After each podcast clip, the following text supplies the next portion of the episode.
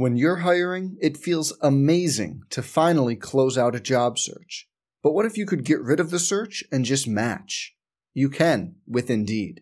If you need to hire, you need Indeed. Indeed is your matching and hiring platform, with over three hundred fifty million global monthly visitors according to Indeed data, and a matching engine that helps you find quality candidates fast. Ditch the busy work. Use Indeed for scheduling, screening, and messaging so you can connect with candidates faster. And Indeed doesn't just help you hire faster. ninety-three percent of employers agree Indeed delivers the highest quality matches compared to other job sites, according to a recent Indeed survey. Leveraging over one hundred forty million qualifications and preferences every day, Indeed's matching engine is constantly learning from your preferences. So the more you use Indeed, the better it gets. Join more than three point five million businesses worldwide that use Indeed to hire great talent fast. And listeners of this show will get a seventy-five dollars sponsored job credit to get your jobs more visibility at Indeed.com slash Blue Wire. Just go to Indeed.com slash Blue Wire right now and support our show by saying you heard about Indeed on this podcast. Indeed.com slash Blue Wire. Terms and conditions apply. Need to hire? You need Indeed. Hey, it's Kaylee Cuoco for Priceline. Ready to go to your happy place for a happy price? Well, why didn't you say so? Just download the Priceline app right now and save up to sixty percent on hotels. So whether it's Cousin Kevin's Kazoo Concert in Kansas City, go Kevin, or Becky's Bachelorette Bash in Bermuda, you never have to miss a trip ever again. So download the Priceline app today. Your savings are waiting. Go to your happy place for a happy price. Go to your happy price, Priceline.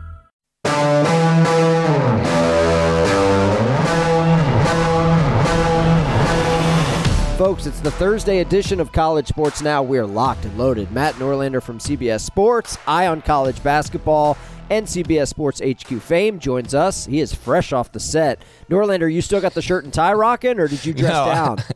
I am I am fresh off the set, the set being twelve feet to my right in my office, and I'd actually, I I texted you, I'd be on in two. No, I, I took the shirt and tie off. I have now, uh, I got, I got a T-shirt rocking here. I, I just, I can't be going for you know, more than an hour with you with a shirt and tie. That's on. Fine. So no, no it's totally um, fine. Will not. I'll do. I'll do a quick plug. If you do happen to have C B S Sports Network on your cable package, there is a there is an H Q Spotlight show that is Monday through Friday from three to six. It's uh and it's a whole bunch of goody stuff. So I will be on that. If you're listening to this on Friday, you already missed me, but I'll be on frequently throughout the rest of the college basketball season. I'll be on today at the three forty-five hour talking about a variety of stuff happening Thursday, Friday, and Saturday in college hoops. It's great to be with you, gentlemen. Uh, I, Cerber's back, which is good. I, I logged on Monday. We did the show. Uh, a fella named Tripp was on, and I was I was fine with fine with Tripp. But you tell I, you know, it took me a good five ten minutes to adjust, knowing that Cerber wasn't on the other end. So I'm Cer- glad he's Cerber back. Is with us. He is uh, he's licking his wounds after getting humbled at the Joel in the midweek, I'm but it's fine. Humbled. Knew that was going to happen. That's like classic. We, we have Phil Steele on Norlander every yeah. week uh, during football season, and he always tells us in college football, at least, he's like, hey, when a team hadn't been in the top twenty-five for a while and they get in, look out, upset alert. Like it, it it's tough to get there and then stay there uh, after you haven't been there for a while. Almost always on the losing end. Like Vegas does not favor these teams in these situations. So I kind of saw it coming a mile away, but it's okay. We're moving yeah. on. Also didn't have their starting point guard. I mean, I don't know if Serbs right. would have read it, but I, I had I featured Clemson lead item court report this week. Tigers, Brad Brownell. Tremendous. So see, you're focusing on the wrong thing here, Norlander. The the story coming out of that performance are the Deeks. I mean, listen, I, I don't know about that. They got Virginia coming into town this weekend. Okay, I know. Listen, you guys want to make fun of the A C C. That's fine. I get it. There may not be a Final Four team from this conference, but that's accurate. Well, Wake, Wake well, Forest is starting to cook a little bit at home. What is it, fifteen in a row for that's Steve right. Forbes? Have we had Forbes on the show? We had Forbes on the show last year. He was that's fantastic. He was elite. Yeah, but listen, sure man, the stu- me after listen, that. the like, students are back. I'm not saying that Tie-Dye Nation is is is all the way back, but that it's place, not. listen, for a nine o'clock game in the middle of the week, the Joel, uh, it was kind of rocking a little bit. So now were you in, were you inside the walls? Come on, man. No. Oh, what are we doing here? Nine o'clock. So what? Get out there. Okay. Thank you. Okay. Thank yeah. You, oh, you had time to much. go to Duke. So yeah, I had a cousin in town from the Northeast. He's a bandwagon fan, so I had to kind of show him the sights. That's that's how things go. So, had he listen, ever been inside Carolina borders before he came to town? Yes. Okay, just making sure. Yeah, Didn't but know he had never been to Cameron. Cousin. He had never been to the Dean Dome, so I had to roll out the carpet for him. I had to show him the sights. Blind uh, guess this cousin is from New Jersey. He is from Wilmington, Delaware. Okay, close which, enough. Not Wilmington, North not Carolina. Not Wilmington, North Carolina, which, which I you, did. Which, okay. which Norlander? All right, now if someone says Wilmington to you, being yeah. from Connecticut, you're going to say Delaware.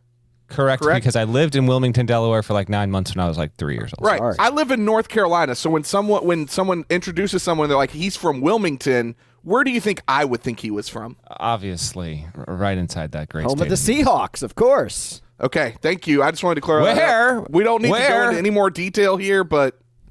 Okay. Brad Brownell once coached at U N C Wilmington. It all comes full circle. It all that's how he got. That's how he got the Clemson gig. Circle. Very nice. So here's what we've got on the show today. Friend of the program, John Fanta, is going to join us in about twenty minutes, twenty-five minutes. Uh, Fanta was courtside for Seton Hall and UConn last night. He is our Big East expert, uh, analyst, reporter. He calls games. He does it all.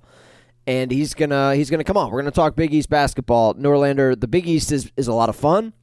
So we'll talk about that with uh, with Fanta. I'm also going to ask him about Gonzaga because I, I tried to ask you that question and you dodged it a couple weeks ago when uh, when I first brought it up. So does the Big East need Gonzaga? Does Gonzaga need the Big East? I will ask Fanta, and I will get his thoughts on that, Norlander, since you and Mark okay. Hugh were too tight for you to talk about that That's on this year's show. That's not true. I'm willing to talk about it. By the way, this is my third show since the season got revved back up, so it wasn't weeks ago. It was literally one week ago. It feels like forever because college basketball is just coming hot and heavy, man. These games right. are coming in waves. The Big twelve was a lot of fun earlier in the week.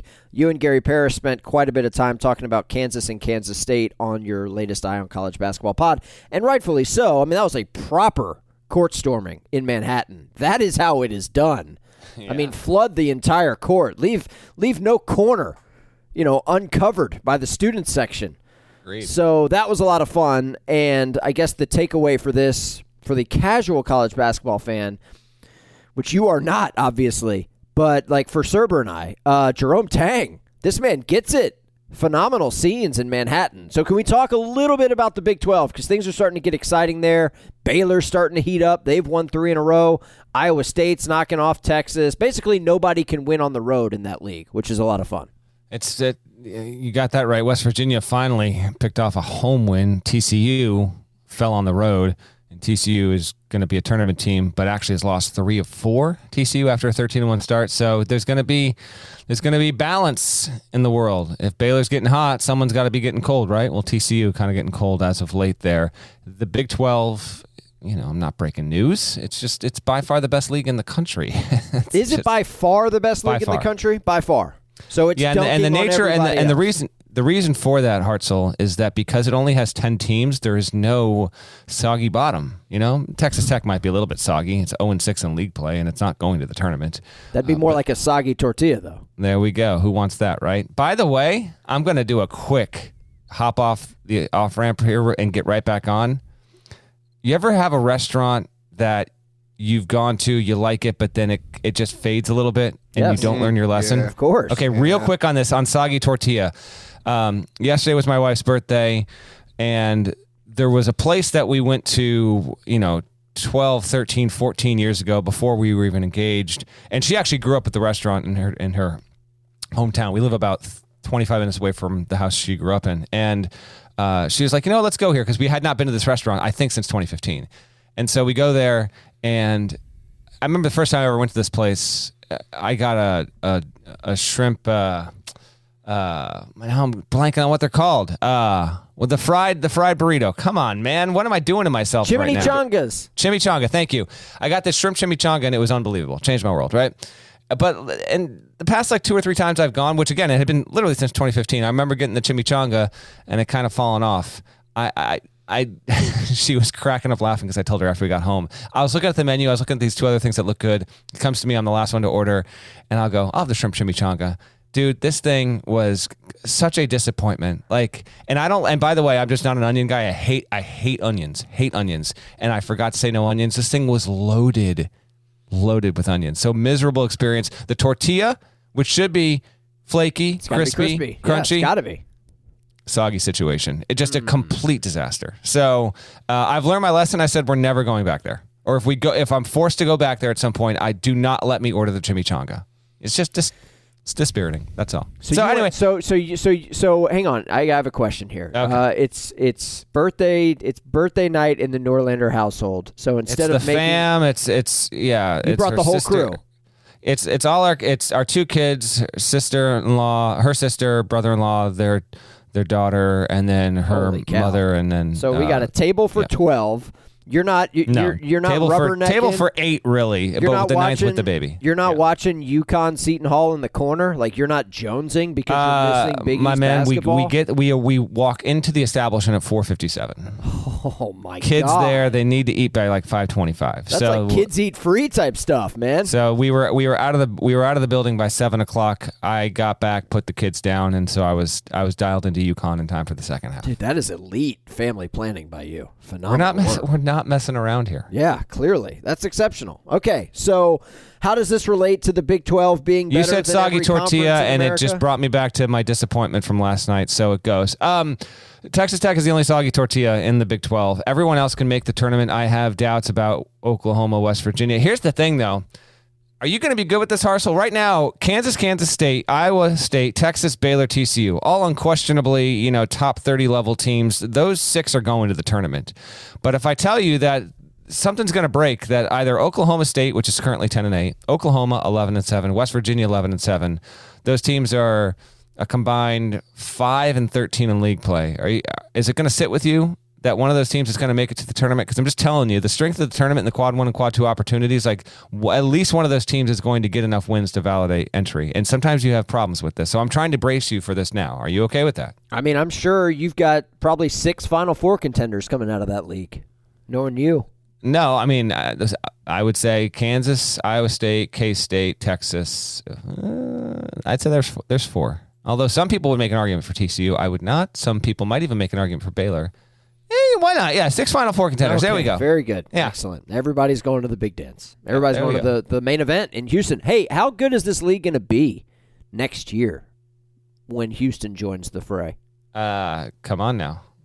It, it's not just Houston. It's Houston. It's Cincinnati, U C F. We'll see how that goes. Although U C F is a solid enough team this season, and then B Y U, which is a little little bit bumpy.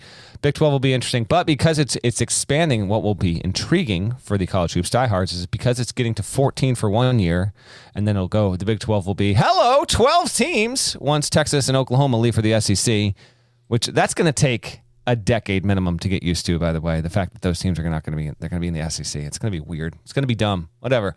Um, when the Big twelve is a fourteen-team league, its chances of being the best conference in the country will not be as guaranteed or likely as it is currently right now there. But a wonderful scene for K-State. Uh, th- that win was tremendous, and you're right, Jerome Tang, the man gets it. He's the front runner for National Coach of the Year. I don't think it's arguable right now that he should be in the one spot. I did put out my list of top ten on Wednesday at C B S sports dot com, and I had Painter two. I had Sean Miller three. I might have to tweak that now after having lost it to DePaul. Just slip him down to four or five. That's all. Bad, you lose to DePaul, there got to be consequences. We'll save the Big East talk for Fanta, but bro, yeah, well, you lose loss. to DePaul, there's got to, I mean, it's also on the road, uh, and and Xavier's two and four in its last six against DePaul, so not totally surprising there. But let's stick in the Big twelve. Kansas State gets uh, a validating win, only its seventh win in its past like seventy-one games against Kansas. Just that's it's just been a one-sided affair there, but they get the big one. And then Iowa State, yes, fourteen and three right now, beat Texas. The reason why you want to buy Iowa State, and I have this in my power rankings from Thursday at C B S sports dot com, Texas is a very good team. Very good team. fifteen and three overall. Has beaten the likes of Gonzaga and T C U, Creighton when Creighton was at full strength. Texas has a lot to it right now. Iowa State didn't allow Texas to score for a five-minute span in that game. It, when you have a defense, a defense that is capable of really turning off a team's water like that, Iowa State made it into the tournament last season as an eleven seed and then won a couple of games, made the Sweet sixteen. It's not going to be an eleven seed this year. Iowa State's going to be a three or a four or a five seed this season, and I'm just telling you right now, I would... I would strongly, strongly advise you consider putting them into the Sweet sixteen, no matter their seed line, no matter their opponent, because their defense shows up every single night. That's a good team, and it's got a couple of uh, of reliable scorers there. T J Altenberg has done a uh, done a wonderful job. Big twelve. It's a guaranteed watch every single week, man. You're getting two, three, four, got to see it games. Very, very fun league. Hey, speaking of defense, I want to segue and talk a little S E C basketball. There were two games last night that had my eye in the S E C. One of them uh, involved very little defense, Arkansas losing at Missouri. The other one, Florida and Texas A and M. And listen, man, I know you want to hold your nose at this. This is this was bad basketball. Bad basketball. Our man Todd Golden, first-year head coach of the Gators. Them dudes, you know how many field goals they had in the first half, Norlander? Of course you do. I'm going to say three. They had two. Ah. They were two of twenty-six from the floor in the first half, my man. That's hard to do. And they still only lost by two. But listen, I will be in Nashville for the S E C basketball tournament. It was in Tampa last year. It goes back to the Music City, and rightfully so. Man, outside Alabama, this is a this is a bad league, Norlander. I, I, there, I mean, I mean there's, there's uh, teams. There are teams. There are programs. Here we but go. The, the quality of the basketball is not very good. Programs. It's, programs, thank you. Programs. Uh, it's not a bad league. It's not just, it's not an A-level league. Um, Yeah, I'd actually, I want to talk to Golden soon. He probably didn't sleep last night. The, a, a coach like him and his style and his approach to to planning schemes and, and paying attention to the metrics, uh, he probably was nauseous at, at how terrible his, his team played. And, well, understanding that A and M had, had something to do with that as well. Texas A and M, by the way, is five and oh in league play. Alabama is the only other team in the S E C without a scratch so far in conference competition there. Um But there's no I, trustworthy teams. I'm not here. In on A and M yet. I'm, right. I'm trying to tell you right now. Like, I feel like sometimes, Hartzell, you think, like, no matter the team we talk about, I'm going to give them the benefit of the doubt. That's not always the case. Yeah, you, you're not as harsh of a grader. Get his ass. Hey, easy, easy, Serbs. Easy, easy.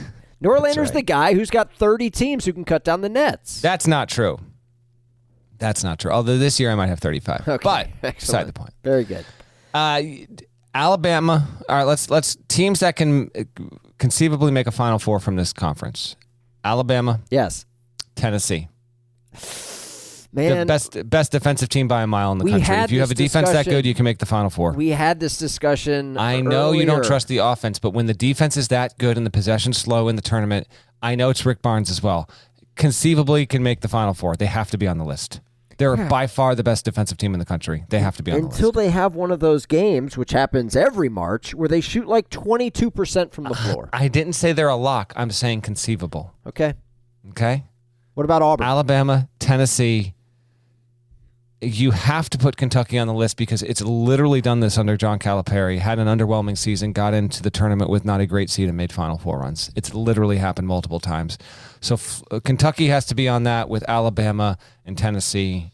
And that's where the list ends. Arkansas would have been thought to be one of those teams. It isn't. I've been telling you about Arkansas for two, three weeks. You know, I'm I'm like your I'm like your investment advisor. I, I see the trend before it happened, before it becomes the trend. I told you to be wary of Arkansas. This was a team that was in the preseason top ten, was in the top ten into December, but it just doesn't have shooting. And now its defense is completely eroding, and it played an unwatchable game. Listen, Hartzell, I'm going to upend all your expectations and, and preconceived notions about what I'm bringing to this podcast. That was terrible basketball. I could not watch it. There were like fifty-six fouls, seventy foul shots. Proud of you. thirteen monitor reviews. I had the game on because, you know, wife's birthday, she she got tired. She went to bed. I'm like, well, I got I gotta catch me some Hogs Tigers in Columbia. What do you want from me? So, and, and then I was finishing up the power rankings. So, I'm like doing the power rankings. I'm, I'm sorting all this stuff out. I know neither of these two damn teams are going to be involved in it. So I've got it on. Like I'm looking every every fifteen to thirty seconds. And, dude, there's so many mono reviews. It was it was torture. Terrible, terrible stuff. Terrible stuff. And uh, and Arkansas winds up losing. So Missouri, you know, Missouri's tracking well in year one under, under Dennis Gates. They're fourteen and four. That's good stuff. But the S E C, a uh, bit of a quagmire across the board here because you had, like, teams like L S U, Missouri to an extent, Mississippi State, these are teams with first-year coaches who started off, you know, eight and oh, nine and oh, twelve and one, right? They started well in the non-conference because they had patsy schedules. And now L S U is one and five in league play. Mississippi State is one and five in league play. Arkansas, one and five in league play. You know, and then, you know, Vanderbilt's not any good. Um, Georgia, not good win total better. right now, but not projected they to be. Are they're better. doing. They're better, they're, but they're not a tournament team, I don't think. No, no, no, no. I don't no. think they're a tournament team, but they're three the and floor, two in the league. The, they're the, the the the floor was was pretty low there. Yeah, but yeah. They've got Florida's better. been a disappointment. The one team that's interesting in the. I almost put them in my power rankings. My power rankings rank nineteen teams. It's called the Hey nineteen. Called Hey nineteen because Steely Dan rules, and no one does a power rankings with nineteen teams. I'm going to be that guy. And so I give you nineteen teams. Why? Because you want twenty. You're not getting twenty. You're getting nineteen every Thursday at C B S sports dot com between the hours of eleven and one p.m. eleven a.m. and one p.m. They're going up. Auburn's not in that. That they're fifteen and three with a five and one record in the S E C, have won four in a row, destroyed L S U on the road. I don't know how much that means, but they're getting it done. And, uh, And and so there's still something there. The S E C is not a bad league. It's just not the best league. It's not the second best league. It's probably not the third best league, but it's going to get a number of teams in the tournament, and it's got some Final Four contenders. Have you looked at Kentucky's upcoming schedule? It is I, I know there's an there's an S E C Big twelve matchup with Kansas, which is at Rupp, but it is pretty manageable over the next month. So for the program that got You know, absolutely trampled after, and rightfully so, after losing at home to South Carolina in embarrassing fashion. They they went on the road, knocked off a top five Tennessee team at Thompson Bowling, did what they needed to do against Georgia. Oscar Tshiebwe had fifty-five points and forty-nine rebounds in that game, by the way. Home to Texas A and M, at Vanderbilt, host Kansas, at Ole Miss, home to Florida, home to Arkansas, at Georgia, at Mississippi State. There's, I mean, there's no reason they can't win, what, seven out of those eight games that I just rattled off?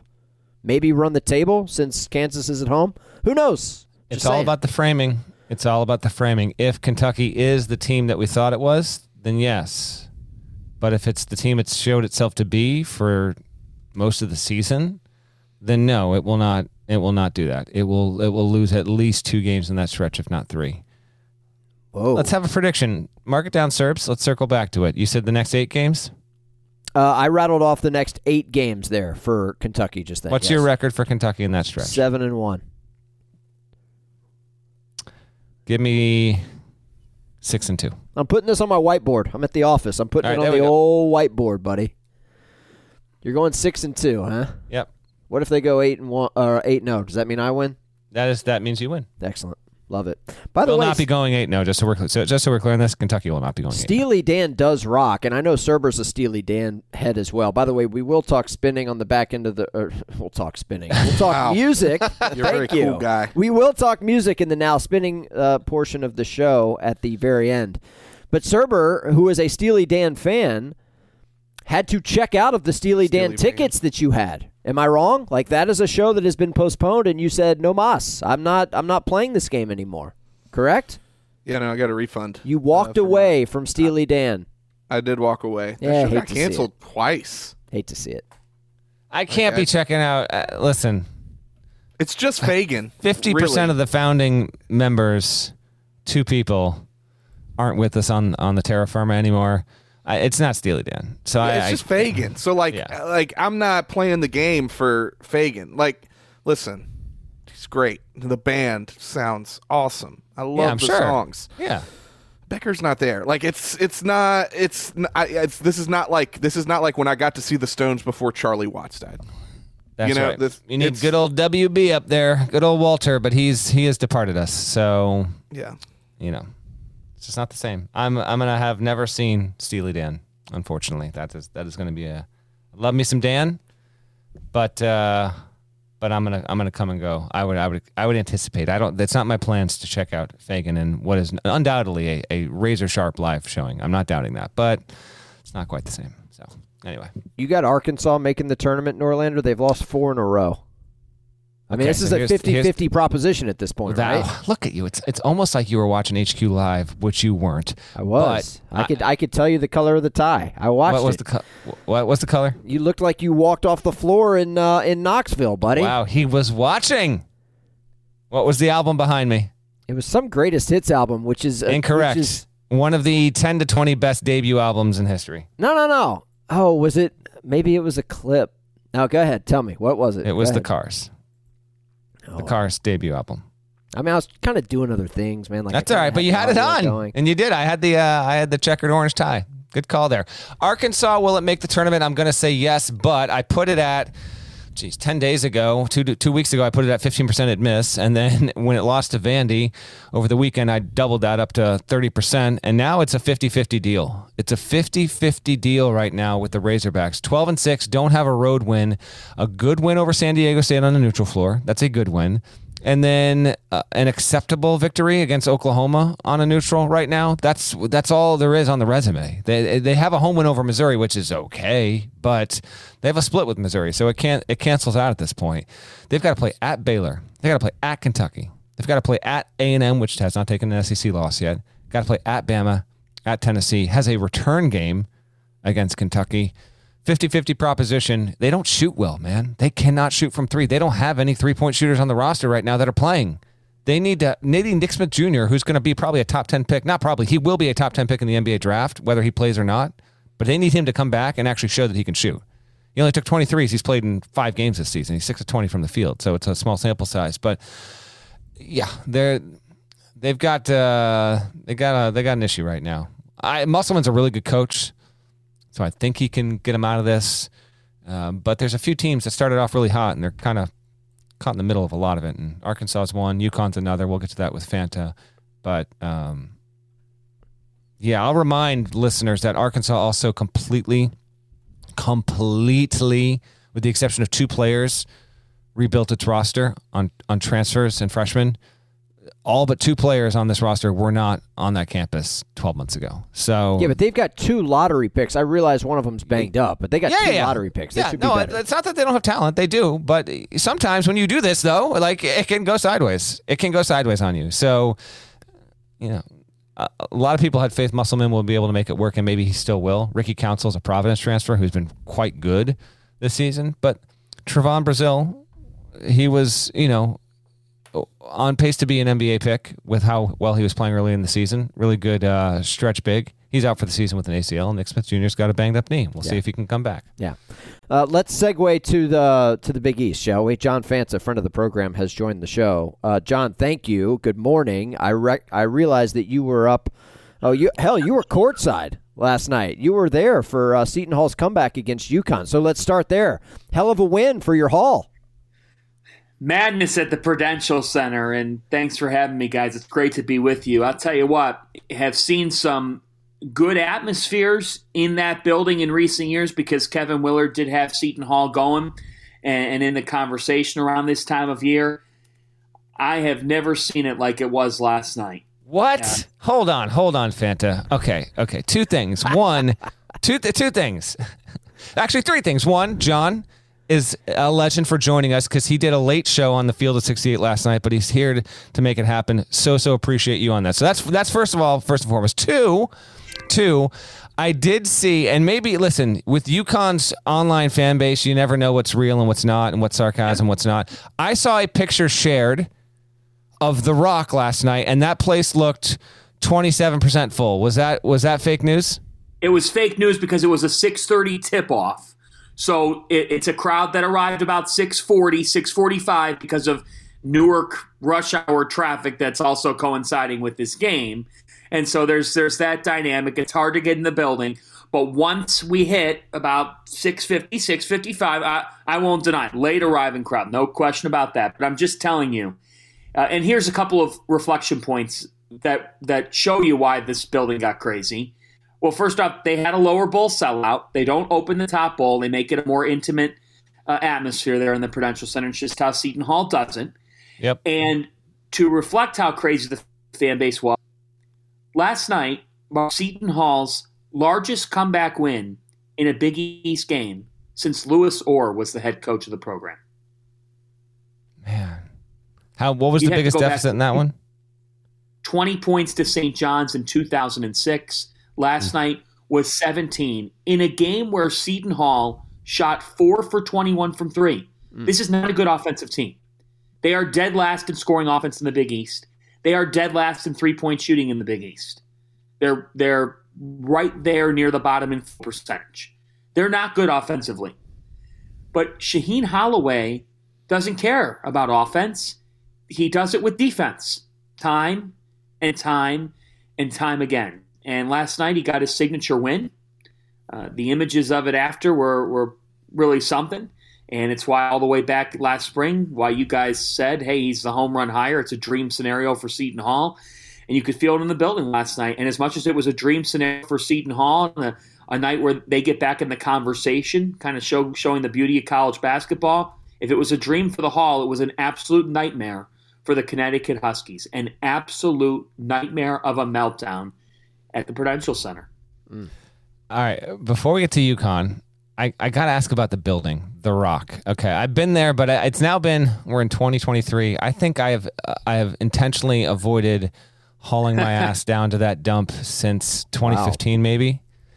Jeez. Fanta, Fanta like, um, I know it's it's Jersey, it's Seton Hall, so it's probably beloved, but like, I don't know. That, that's so, got to be that's got to be the least... Even like Georgetown, like they don't fill it. And trust me, the, the fan situation in Georgetown right now is atrocious, but the building is nicer. I don't know. Like, is Seton Hall going to play in this thing for the next thirty years? Like, is there no alternative that they can have a better home arena? I, I don't know. It always feels weird to me that that is, uh, that is their spot. They make it their own when they're good. I guess it's, it's, it's a, it's a lovable kind of thing, but that, I don't know. Well, it's always you, bothered me how Seton Hall doesn't man? have better I mean, home digs. It's real estate in New Jersey. What do you want, man? Seriously? Yeah, exactly. Golly. So let me give you guys a story here. We're going to go vintage here, and then I'll explain the arena. But I think okay. the listeners to the podcast can appreciate this, okay?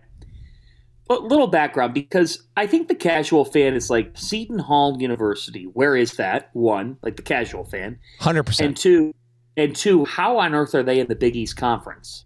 Because if you heard Seton Hall, some people are like, well, Sacred Heart or the other shoe or Seton Hill. You know, I think people wonder, and, and I did go there. I have a degree from there, so... I and as a result, you get some stories in your time there of how the place sort of is in the Big East and where it's at. So Seton Hall did join the Big East. They're a charter member. So back in nineteen seventy-nine, they, they were invited. They accepted the invitation. They found a way into the league. And, and you think back in those days, Bill Raftery was coaching Seton Hall. And, and then eventually P J Carlissimo was the coach who led them on their nineteen eighty-nine run. But about three years into their time in the Big East, guys, Dave Gavin was concerned, along with his dignitaries of the Big East and presidents, because Seton Hall was not pulling their weight. They weren't pulling their weight. Um, and Dave went to the school and said, hey, you know, we, we need some money from you if this is going to work. Like, we're just not getting enough. We're concerned. You know, we, we need you guys to contribute something along with the likes of the, the other charter members that had been there. And Villanova, who joined a year after. But, you know, you think back to the the original Big East with UConn and Georgetown and Saint John's and Syracuse. I mean, that, that was – those schools were delivering. And, frankly, Seton Hall just wasn't in the same class. So Dave Gavitt said to Seton Hall, you know, I'm going to need twenty-five thousand dollars. Like, we're going to – he legitimately is asking the school for some money to pull their weight. Well, Seton Hall, in, back in the early nineteen eighties, you know, twenty-five thousand dollars was so much more than it is. And Seton Hall didn't have money lying around. They they didn't. They went to one of their donors, who was a big sports fan, okay? He was uh, a a minority owner – of Avis Rent-A-Car. Okay. He, he pieced the money together to keep wow. Seton Hall in the Big East. Wow. So Se- Seton Hall has Avis Rent-A-Car to thank back in the early nineteen eighties for even staying in the Big East Conference and, and staying on as, as a charter member and staying on through the years. But my point is, this is a place that's a mom and pop shop. They are. It's it's it's not a job that that when Kevin Willard took took the Seton Hall job, it was a job that was in a very dark place and a program in a very dark place. You, you know, they're one of the lone Big East programs that doesn't have a practice facility. Like, they have a practice gym, but they don't have your full-fledged workout facility that's that's only for the men's basketball team and that, you know, really uh, uh, enhances their program. They don't have a facility upgrade. N I L is very difficult in New Jersey. That's that's that's a it's a real tall subject. And even if they had more N I L regulations, let's face it, they're not. It's not like they're going to be one of the leaders in that column. My point, it, it's the Prudential Center. They pay a rental fee. Okay, the Prudential Center houses Seton Hall basketball, but mainly the New Jersey Devils. Seton Hall really has no space to build on their campus, and where on earth else are they going to go in the state of New Jersey to play their home games? So their their hands are tied. It's a very interesting situation. It's kind of a difficult situation for them because, of course, they'd like to play in some on-campus house that, that they could have games. They have old school Walsh Gym, which also hasn't changed much in its seventy-five year existence. So it is your mom and pop shop college basketball program that has found a way to stay on the power conference level through the years, and they have a rental car company to thank back in the eighties for even staying in the Big East Conference. And frankly, the last the, they're one of the schools, Matt and Steven, they benefited almost as much as anybody when the Big East reconfigured, because it allowed them to make a move up on the map and become relevant. And that's what they've been for a good portion of the last decade. John, I've got a I've got a question for you. I give Norlander a hard time because he's he's the guy who's got thirty-five teams going to Houston this year, right? Like, incorrect. Everybody's Final Four caliber good. You cover the Big East better than anyone. How many Final Four caliber teams are in this year's Big East? Ooh. I I don't know if there is one. I mean, I think that Xavier is so dangerous offensively that they would be my leader. I don't trust UConn. Marquette, to me, is a Sweet sixteen good enough team. I wouldn't say Final Four. And Creighton has no depth. So I don't think that there's... I'll say this. I would be pretty surprised if there was a Final Four team this year. The, the ironic thing is, as I say this, I also wouldn't be surprised if two or three teams out of the Big East made the second weekend of the N C double A tournament. That wouldn't surprise me. But I just think there's a bit of a divide there. For me, I, I have like a clear-cut seven or eight top tier that outside that top eight, I could see cases for certain teams making the Final Four. But I think some things would have to change for those teams. So, like, my top tier of teams is, is I think it's Houston, Kansas, Purdue, Alabama, U C L A. And then, like, even after that, after those top five teams, I think it's I think there's a drop-off. I just do. I think there's a drop-off uh, in the country. That's, That's how it's done, Norlander. That's how it's done. Five for four. That's That's ideal. Fantastic. One, there will be at least one team that he did not mention that will make the Final Four. Uh, just, oh, absolutely. Just yeah. Absolutely. Yeah. That's, absolutely. That's also, yeah, yeah. Matt's absolutely right. I think you could both say, like, you could have a top tier, but also understand. One of those, that's the thing. One of the, if not two, if not two of those teams will end up making the Final Four, like the, the uh, of the other teams. But, like, to me, there's a cutoff there after the top five. Like, like even in the, for what it's worth, the A P polls, the A P poll, everybody's got their opinions, but, like, do I really trust Gonzaga this year? No. No, I don't. Um, do I trust Texas in the N C double A tournament? Their their offense sometimes concerns me. You know, Xavier could be a dark horse. They're they're just so good offensively, guys. Like, they are they're a really first off, they're a really fun team to watch, but mm-hmm. you have to think Sean Miller will, will keep trying to get the best out of them defensively. Tennessee's tough. They're they're still such a tough team. I just don't trust them on the offensive end of the floor. But, like, I'll tell you what, I think the Big twelve was in position. Like, it wouldn't surprise me to see two Big twelve teams in the Final Four. That league's just having such a ridiculously good year. And, you know, I think some people, like, somebody asked me last night on our Field of sixty-eight show, like, who do you like more, Iowa State or Kansas State? It's like, why do I have to like one more? I love them both. I think they're both really, really good teams. And I think if Iowa State or Kansas State was named Duke or Kansas or U C L A, we'd be talking differently about those teams. Those teams get affected because their names are what they are, in my opinion, not by guys like Norlander and you, Steven, and myself, but I do think sometimes perception gets affected by the name brand. Speaking of name brands, uh, you brought up Gonzaga a moment ago. I, I I know we're in mid-season, and this isn't the the off-season topic that it was or the message board topic that it was. We're not here to get clicks, but I am curious, John, like, the future of the Big East, is it going to involve Gonzaga? Does the Big East need Gonzaga? I feel like Gonzaga could use the Big East. Geography doesn't matter in college sports anymore. What do you think, mm-hmm. man? Well, it's a great question, and I think that Gonzaga has desired to join the Big East. Gonzaga has desired to join the league. But Mark Few likes the idea. He's he's not against it at all. I, I've I've heard this from multiple sources that Mark Few's tried to be a, a guiding force to explore options with the Big East. And it's it's interesting because the former Xavier president, Xavier University president, is actually on the Gonzaga Board of Regents. Deep cut there. So there's a connection there with if the university's ever talking with the conference. Uh, Father Graham, who used to be the, the president at Xavier University, has involvement with Gonzaga's board and Gonzaga's senior officials. So there's a there's there is a relationship there. You asked, does the Big East need Gonzaga? I don't think the Big East needs Gonzaga for it to maintain its spot at the table. However, if it doesn't need Gonzaga, it sure as hell needs Georgetown, Saint John's, and now Villanova to get off the mat. Villanova to a much lesser extent, but you guys know what I mean, mm-hmm. and be relevant, okay?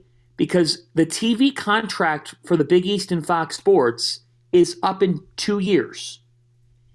And that deal is getting impacted because, I mean, it is because Georgetown is not providing the ratings that Fox Sports signed up for and that a major television partner wants. Georgetown used to have serious cachet, and even now they're on broadcast T V. They still get like decent numbers when you compare them to the broad spectrum, because I think some people just see Georgetown. They're like, oh, I'll watch the game. Have it. Mm-hmm. Some people have no bearing, like no no uh, clue of, of what's really going on. But like a lot of people do now have a clue because it's been so bad for so long for the Hoyas. So th- if it's not Gonzaga, which I-, I still think that's a bit of a long shot in the Big East particularly, if it's not them, then you do need some of your traditional brands that have garnered television ratings and that garner major interest to start performing at a higher level. And I'm mainly looking at the Hoyas because they can't be any worse. And I'm also looking at Saint John's because, frankly, they haven't been able to get out of their own way for the better part of the last ten years. I mean, Saint John's has not made – this is crazy to think about. Saint John's University has not made the Big East Tournament semifinals. They haven't even been one of the last four standing in the semifinals of their own conference tournament since two thousand. It's been twenty-three years since they even made the Final Four of the Big East Tournament. And and obviously they've had a couple N C A A tournament bids, but they've been sweating on Selection Sunday. Saint John's and Georgetown got to be better. If you're not adding a member, then you need some of your most relevant brands to start getting off the mat and getting back on it. Love it. It is, uh, I mean, I don't know which, so Villanova we'll see, right? And what Fanta just mentioned there, the reason why that's critical for the Big East and its next rights deal and how much money you can get and the conference and all that stuff is Georgetown is in D C, Saint John's is in New York City, and Villanova is in Philadelphia. Those are three of the four biggest cities on the East Coast, and therefore three of the four biggest, most important cities from a just a television standpoint, you know, markets and regions and all that in the entire country there. Nova, we'll, we'll see. Um, we'll see if Neptune can get him back. This is his first season. Who knows? Georgetown has to make a change that is inevitable at this point. The question is, does Patrick Ewing It, there is no like parting ways. He either resigns or he gets fired. All right. So you see a lot of softer language these days. At, at the end of the day, someone either has to say, I'm going to step away, and in doing so, I will give up my money, or you have to fire me and pay me. So it will be one or the other. And uh, I've been told by a few people repeatedly that Patrick Ewing will not quit on his alma mater. He's just not going to do it, which is going to force Georgetown to fire him. They have to do it. It is an, it is a disgrace, man. They have lost thirty-three straight games against power conference opponents. I yep. believe that is an all-time record. Maybe there was a team in the in the Pac twelve in the in the seventies or eighties that lost more than thirty-three straight games to power conference opponents. Uh, maybe, but I don't know, man. That you're talking, uh, it just it's unthinkable. Uh, and yet, and yet, and yet, and yet, I feel Fanta. I feel like.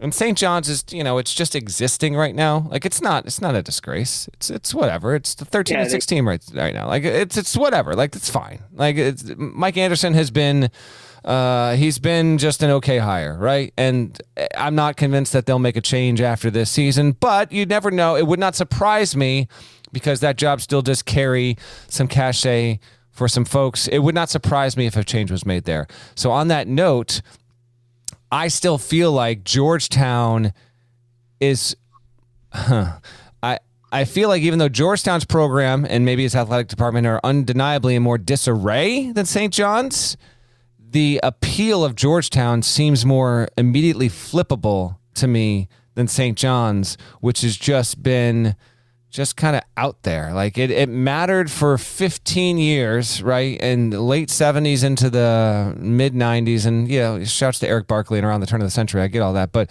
Georgetown made a Final Four in two thousand seven. Like it was getting decent seeds and it was getting upset in the tournament.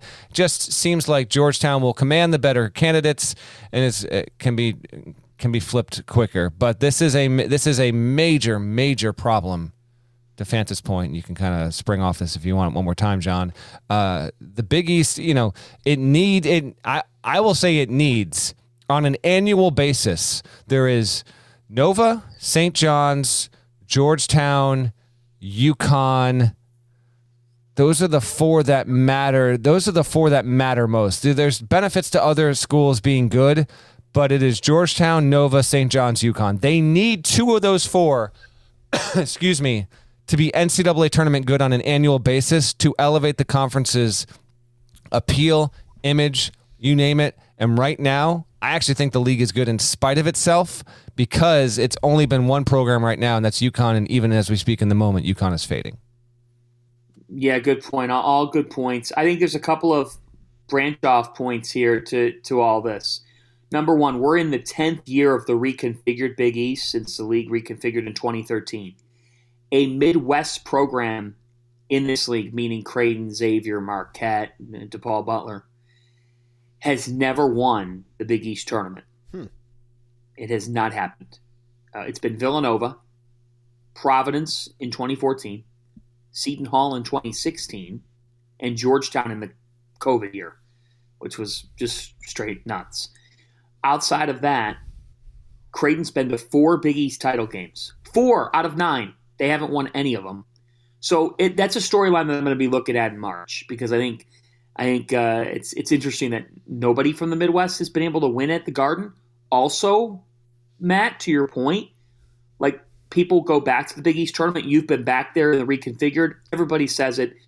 You know, it's not what the old league was. We all know that narrative. But people have said, like, hey, this reconfigured tournament, at least on, you know, semifinal Friday and the championship game Saturday, like, it still delivers the goods at Madison Square Garden. But what happens this year if it's Creighton and Marquette for the Big East Tournament Championship game? You're just not the same crowd in there. And I just I, – like, that's that's where your point gets summed up. Right now, only one of the four that you listed between UConn, Villanova, Saint John's, Georgetown, only one of the four is a tournament team. And the other three just haven't been good enough. Saint John's is out there. They did beat UConn over the weekend, although that doesn't look as impressive now because the Huskies have lost five of their last six games. Still, it's a it's a road win for Mike Anderson. And like you said, like to me, whoever gets Georgetown, I think Georgetown is the most fascinating hire of this of this upcoming offseason cycle because, in my opinion, There's nobody left in the family, meaning the John Thompson tree. There's nobody That's right. left in the family. There's nobody left in the family to hire. There's a dynamic between who's going to make this hire at Georgetown. The president, Jack DeGioia, is obviously a prominent force in the N C A A. His athletic director, Lee Reed, uh, is a, a really good A D. But the the thing with Georgetown is the head coach doesn't report to the athletic director, at least under the Thompson administration and under John Thompson's full watch. The head coach has reported to the president of the university. So that's a really interesting power dynamic. And do we see a refresh? Do we see a total reset? Do you see a, an openness from the Hoyas? Do they change who they are? They they really kind of need that. They need a they need someone who's going to be not just a winning coach, but they need to find a marketer. They need to find someone who who goes on social media and promotes his program and gets people back in seats. Because right now, Georgetown's averaging less than one thousand people that are actually sitting inside their games at, at Capital One Arena. I mean, it's just Yikes not doesn't good. even start. That that is that is so damning. I mean, it's, it's just it's unthinkable what Georgetown is right now. It's oh, it's unthinkable. Okay, it is it is inconceivable how much of a joke the program is. They need to start anew, Fanta. You're right. Uh, I actually think they need someone. I, the candidate list that'll start to emerge is, is interesting because there's you get some good veteran names, and I don't know if you go for the, uh, I don't know if you go for the uh, the quick fix with a guy who might not be there more than four or five years, and you hope that the guy that comes after that can get it done. Like Rick Pitino's name's been put out there, uh, and I get that, but like Rick Pitino's not fifty-two, like he's in his seventies already, and he's not going to be coaching Georgetown for ten years. Or can you somehow try and strike gold with someone between forty-five and fifty-five and, and get your coach for ten, fifteen years, but it'll be the first time someone not connected to John Thompson is is hired there. So it's, uh, yeah, it's it's it's fascinating. But uh, and my last thing on this here, and then Hartz will take it away. Um, I, because of all the dynamics at Georgetown, I act, I believe that a change is coming. But I, I do put it at five percent that there, that no change happens. Just it it's a different place, different place. And it's Patrick Ewing. He's the second most important person in the history of that program. And the only one that's more important is the guy who hired him, or the guy who recruited him and put him put him on the roster there. So I think they will make a change, but I'm not saying it's one hundred percent. I just can't. It's Georgetown. I I can't, I can't say that, that that's for sure, sure, sure, sure going to happen. Uh, John, you uh, you are you are a grinder, my man. You work like eight days a week. Uh, before we get into our weekend preview, where will you be courtside this weekend? What game are you working? So as we talk on Thursday night, tonight, seven Eastern time, C B S Sports Network, U N C W will pay a visit to Hofstra. I'm calling the game with Tyreek Turner. Looking forward to calling it. It was a great game last year on Long Island. Hofstra's got one of the best mid-major pure scorers in the country in Aaron Estrada. He is fantastic to watch. U N C W is legit defensively. Guys, I don't think Takeo Siddle will be at U N C W a whole lot longer. I really like him. I think his team's played so hard for him. He's gotten Traff's Coliseum on fire. They've been overshadowed. They get overshadowed, but by Charleston this year in the C A A, but uh, U N C W last year won twelve consecutive games. They set a school record for the most wins in a row in school history. This year they won thirteen in a row. So Siddle's done a great job. So I'll be there tonight, Saturday afternoon for F S one, two Eastern time from Amica Mutual Pavilion. Um, I'm with Donnie Marshall as DePaul pays a visit to Providence. DePaul coming off of quite a shocking win over Xavier. Uh, get this fun college basketball nugget. Tony Stubblefield, when he was with Dana Altman, the last seven times that they met Sean Miller, Oregon won. So Stubblefield has now, on the sidelines at least, uh, because he was an assistant, but now as a head coach, has won his last eight meetings with Sean Miller on the other side. So something weird there, but DePaul hmm. got a win, so now they're at Providence. So I'll have that on Saturday. Sunday I'll just be watching a bunch of games and taking it all in and getting ready for another new week. Getting ready for the uh, Cleveland Browns in the N F L draft, right? I mean, it's uh, never yeah. too early, buddy. Never too early, right? Yeah, exactly.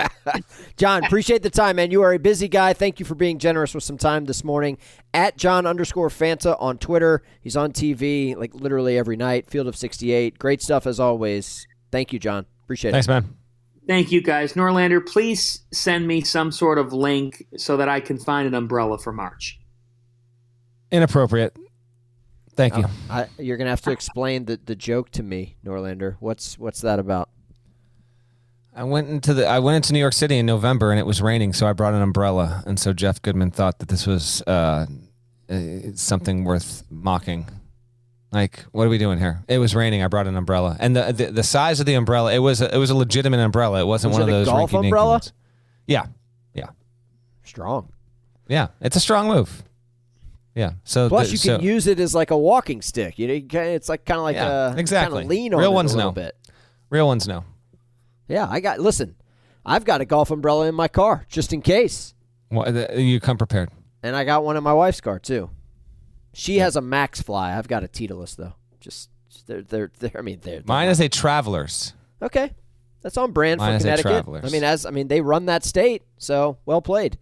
Uh, thanks to John Fanta. If you guys don't know, Fanta's a machine. That probably came through in the interview. And he is on T V or Twitter doing a show or a game like literally every night of the week, as was evidenced uh, by the content there in that uh, in that interview. So we appreciate Fanta joining us. I want to use that as a look ahead to the weekend, Norlander. There are a pair of games on Thursday that I want to start with. Ranked teams. They're not. I guess it's not group of five. They're called mid-majors in college basketball, okay? College of Charleston at Monmouth, which this was a learning experience for me. Didn't realize Monmouth was in the Colonial. Okay, this is a league game, Smokey. Charleston going to Monmouth, F A U at U T S A. So here's my question.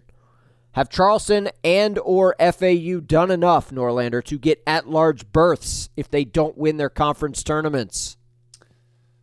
Not yet, but both are trending and tracking toward that. Both have N C double A tournament resumes at the moment, but you know they gotta they have to avoid all the landmines in these leagues. Charleston has a nineteen and one record.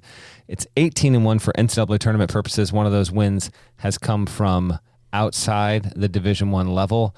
But I got Charleston in my, on my hot list po- power rankings, number ten. They, they uh, what do you want from me? They they won't lose, so they continue to rise as all these other teams are falling. Florida Atlantic is a seventeen and one record. It's actually fifteen and one for N C double A tournament purposes because they have two wins against non-Division I teams this season.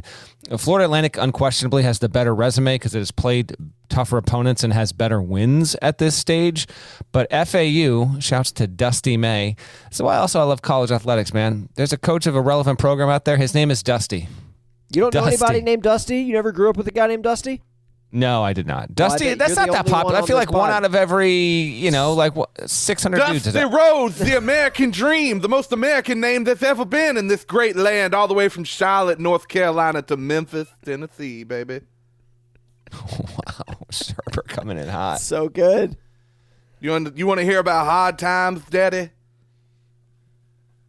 Hard times is going thirty Big East games without winning a single one of them. And your hiney won't fit in the chair no more because the seat has gotten so hot.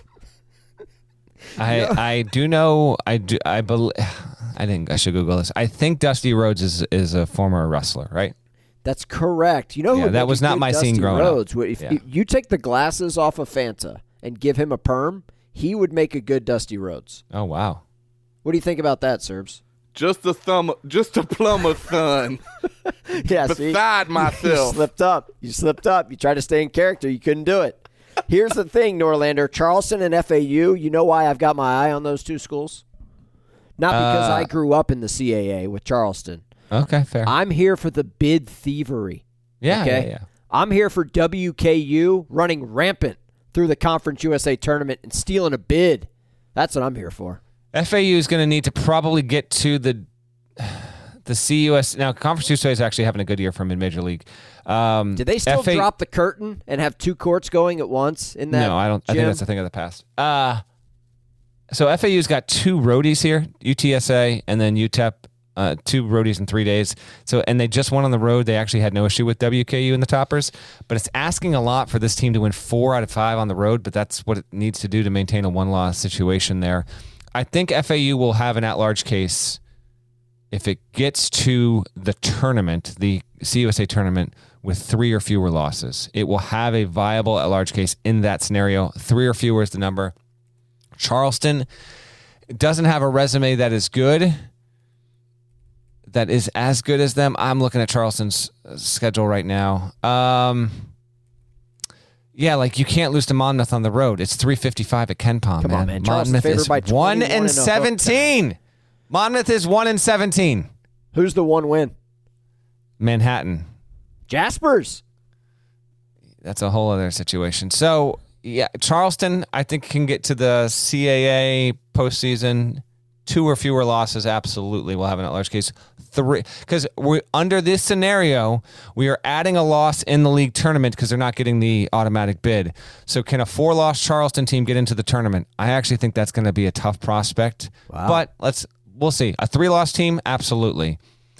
Uh, F A U with three losses, absolutely. F A U with four losses is actually going to have a pretty good case, depending on how those losses arrive. But they're you know, keep an eye. They're they're awesome. They're awesome, awesome stories right now, and. Uh, And yeah, they F A U's got a chance to actually, if it does, if it really takes care of business, F A U's got a chance to to land itself in an eight nine game. True or false? Best games of the evening on Thursday are in the Pac twelve. That's true. Yeah, you love to see it. Validation.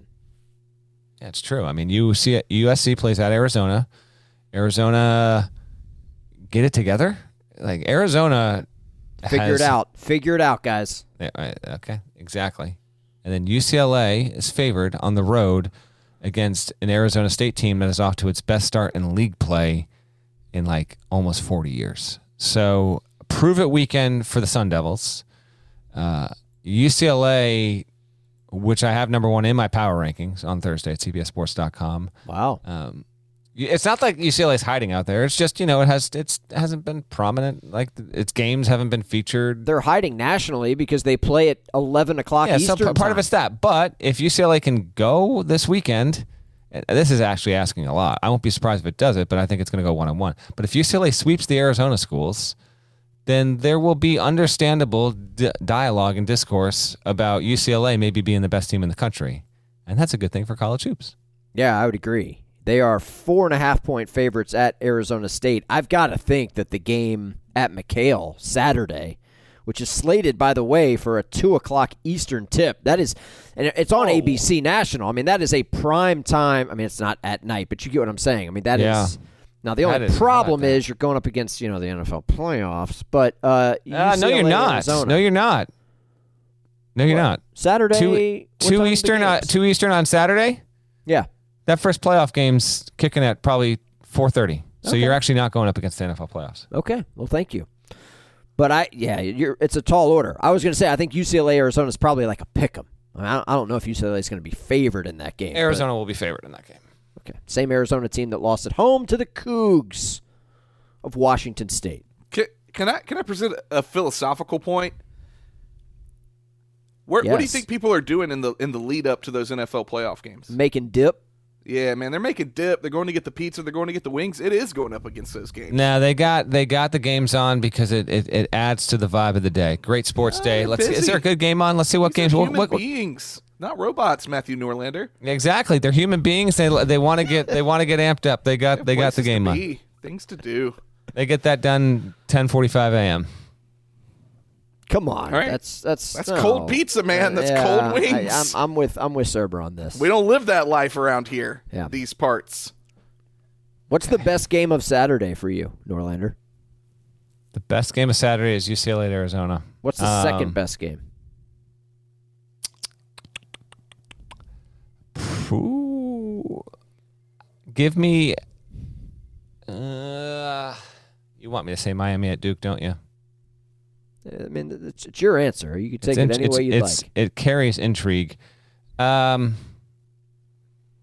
yeah, Miami Duke. It's actually, it's a it's it's a just okay Saturday. Now, last Saturday was a just okay Saturday, and then we had eleven ranked teams fall, which was the most in twelve years or eleven years. Uh, U C L A Arizona is comfortably the best game of Saturday, and then Miami, which has been hanging around in the polls and is a, a you know a team that made was you know what a win away from from going to the Final Four last year. It got destroyed by Kansas in the Elite Eight, but it made the Elite Eight. It's fifteen and three. It's dropped two of its past four. Like lost at Georgia Tech, lost at N C State in overtime. Close games, eh, understandable. But now you're playing Duke. Miami's actually got it. How about this? Two of the past four have been on the road, and, ne- and four of the next five are on the road.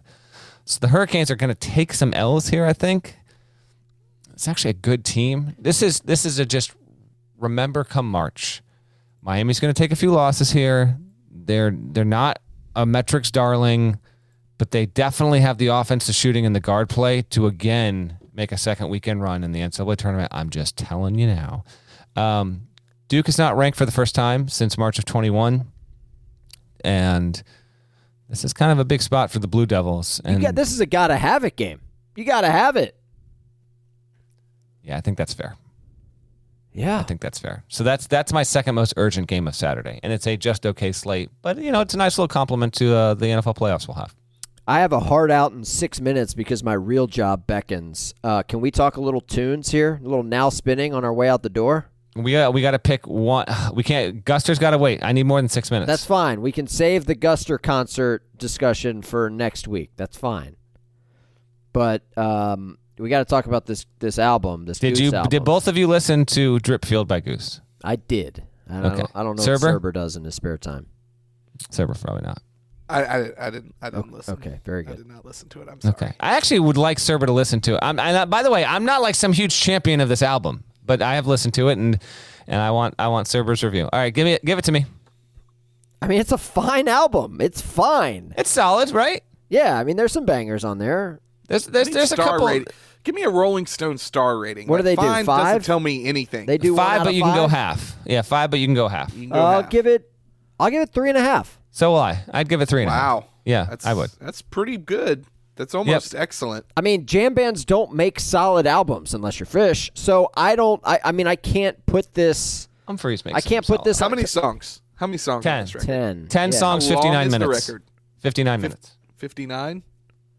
That's not awful. This Are the songs a, there?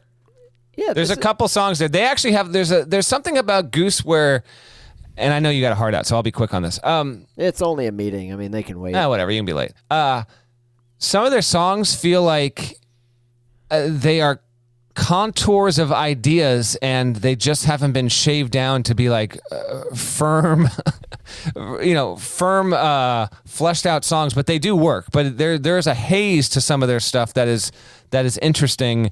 Um, but that being said, like there have been a couple of tunes off the record where it's been a day later, and the melody of it's been like been mm. bouncing around my head, and that's a good sign. Yeah, it's yeah. catchy, and unlike a lot of the uh, artists in this community, they can actually sing. So like that's great. It's not Fleet Fox's Shore. It's not Tame Impala Currents, but it's fine. Like, it's yeah. fine. It's a nice album. It's a nice start. I thought this was a jam band album. They are, but like You're I can... You're comparing it to non-jam bands. Yeah, it's, it's I, jam bandy. It's It's got some of that, but they contain themselves. I think there might be one song that cracks seven or eight minute mark, maybe. But yeah. See, when it when it comes to like a jam band, though, for me, and this is just a this is this is my opinion only. Like I. You are standing up to, like, the Allman Brothers. And those guys had songs. Good luck. And they were tremendous singers. And the performance was just like, are you kidding? They also do this? And so, like, yeah. my only yeah, issue yeah. with the genre in general is that, like, it doesn't even seem like some are striving for that. They're just like, nah, I'm gonna, noodling's enough. Nood- noodling will get me by. And so I'm going to put this record on, but I'm going into it with the expectation that, like, man, these guys might just be noodling. No, it's not noodling. And you might even get, I, to me, there's even some vibes of, like, uh, like influence from the band Real Estate, like some of the so, some of the sonic textures of some of that stuff. So there's even, like, a little bit of... of contained indie rock put in with this. Um, I actually like the bassist feel. Uh, I like, and, and the drummer's got a drummer's got a pretty decent pocket too. They have so two drummers. Yes, uh, I like they that. are they're a solid they're a solid band.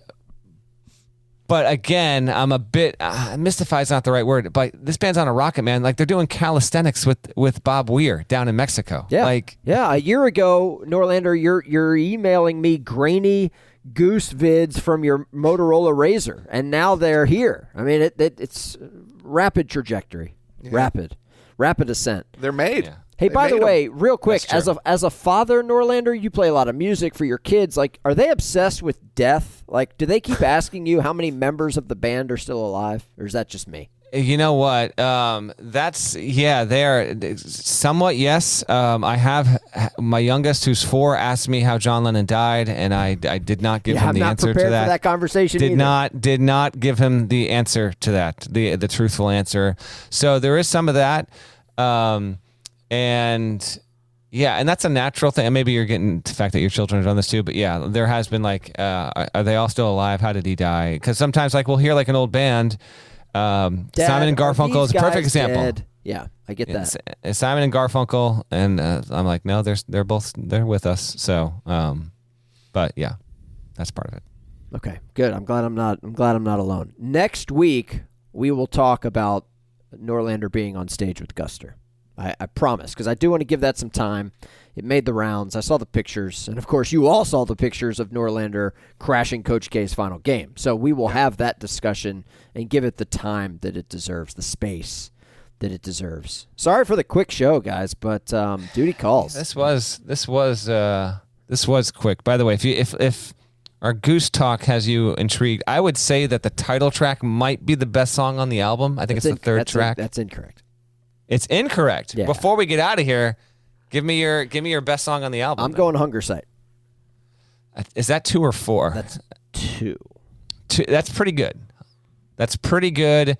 Uh, Moonrise is a different change of pace. I actually think that's a pretty solid song. Um, and I feel like uh, I feel like Cerber might either love or hate the song Honeybee. Are they named song. after the Are they named after the fowl or the Top Gun character, the lovable character from Top Gun? Great I think question. It's the former. I don't know. Ah, their this logo band, is, by the way, we're gonna get out of here. But the thing that fascinates me about this band is they they developed in a city called Norwalk, Connecticut, and when they developed, like I was living in Norwalk, Connecticut, and playing bar gigs around the area relatively frequently when I could. Just steal a steal a Friday night here, a Saturday night there, a Thursday night there. And I just, I, I, I never saw these guys. I never heard about them. And then it just, it went from that like nine, ten years ago to, you know, I don't know that they're going to play Bonnaroo, but like they could be like the main stage of Bonnaroo this year and it wouldn't surprise me kind of deal. So yeah, I mean, life fascinating. Comes, life comes at you fast, buddy. It comes at you fast. Uh, Norlander, enjoy the weekend. We'll talk to you on Monday. Okay. Sounds good, guys. For Fanta, for Norlander, for Cerber, I'm Hartzell. Enjoy the weekend.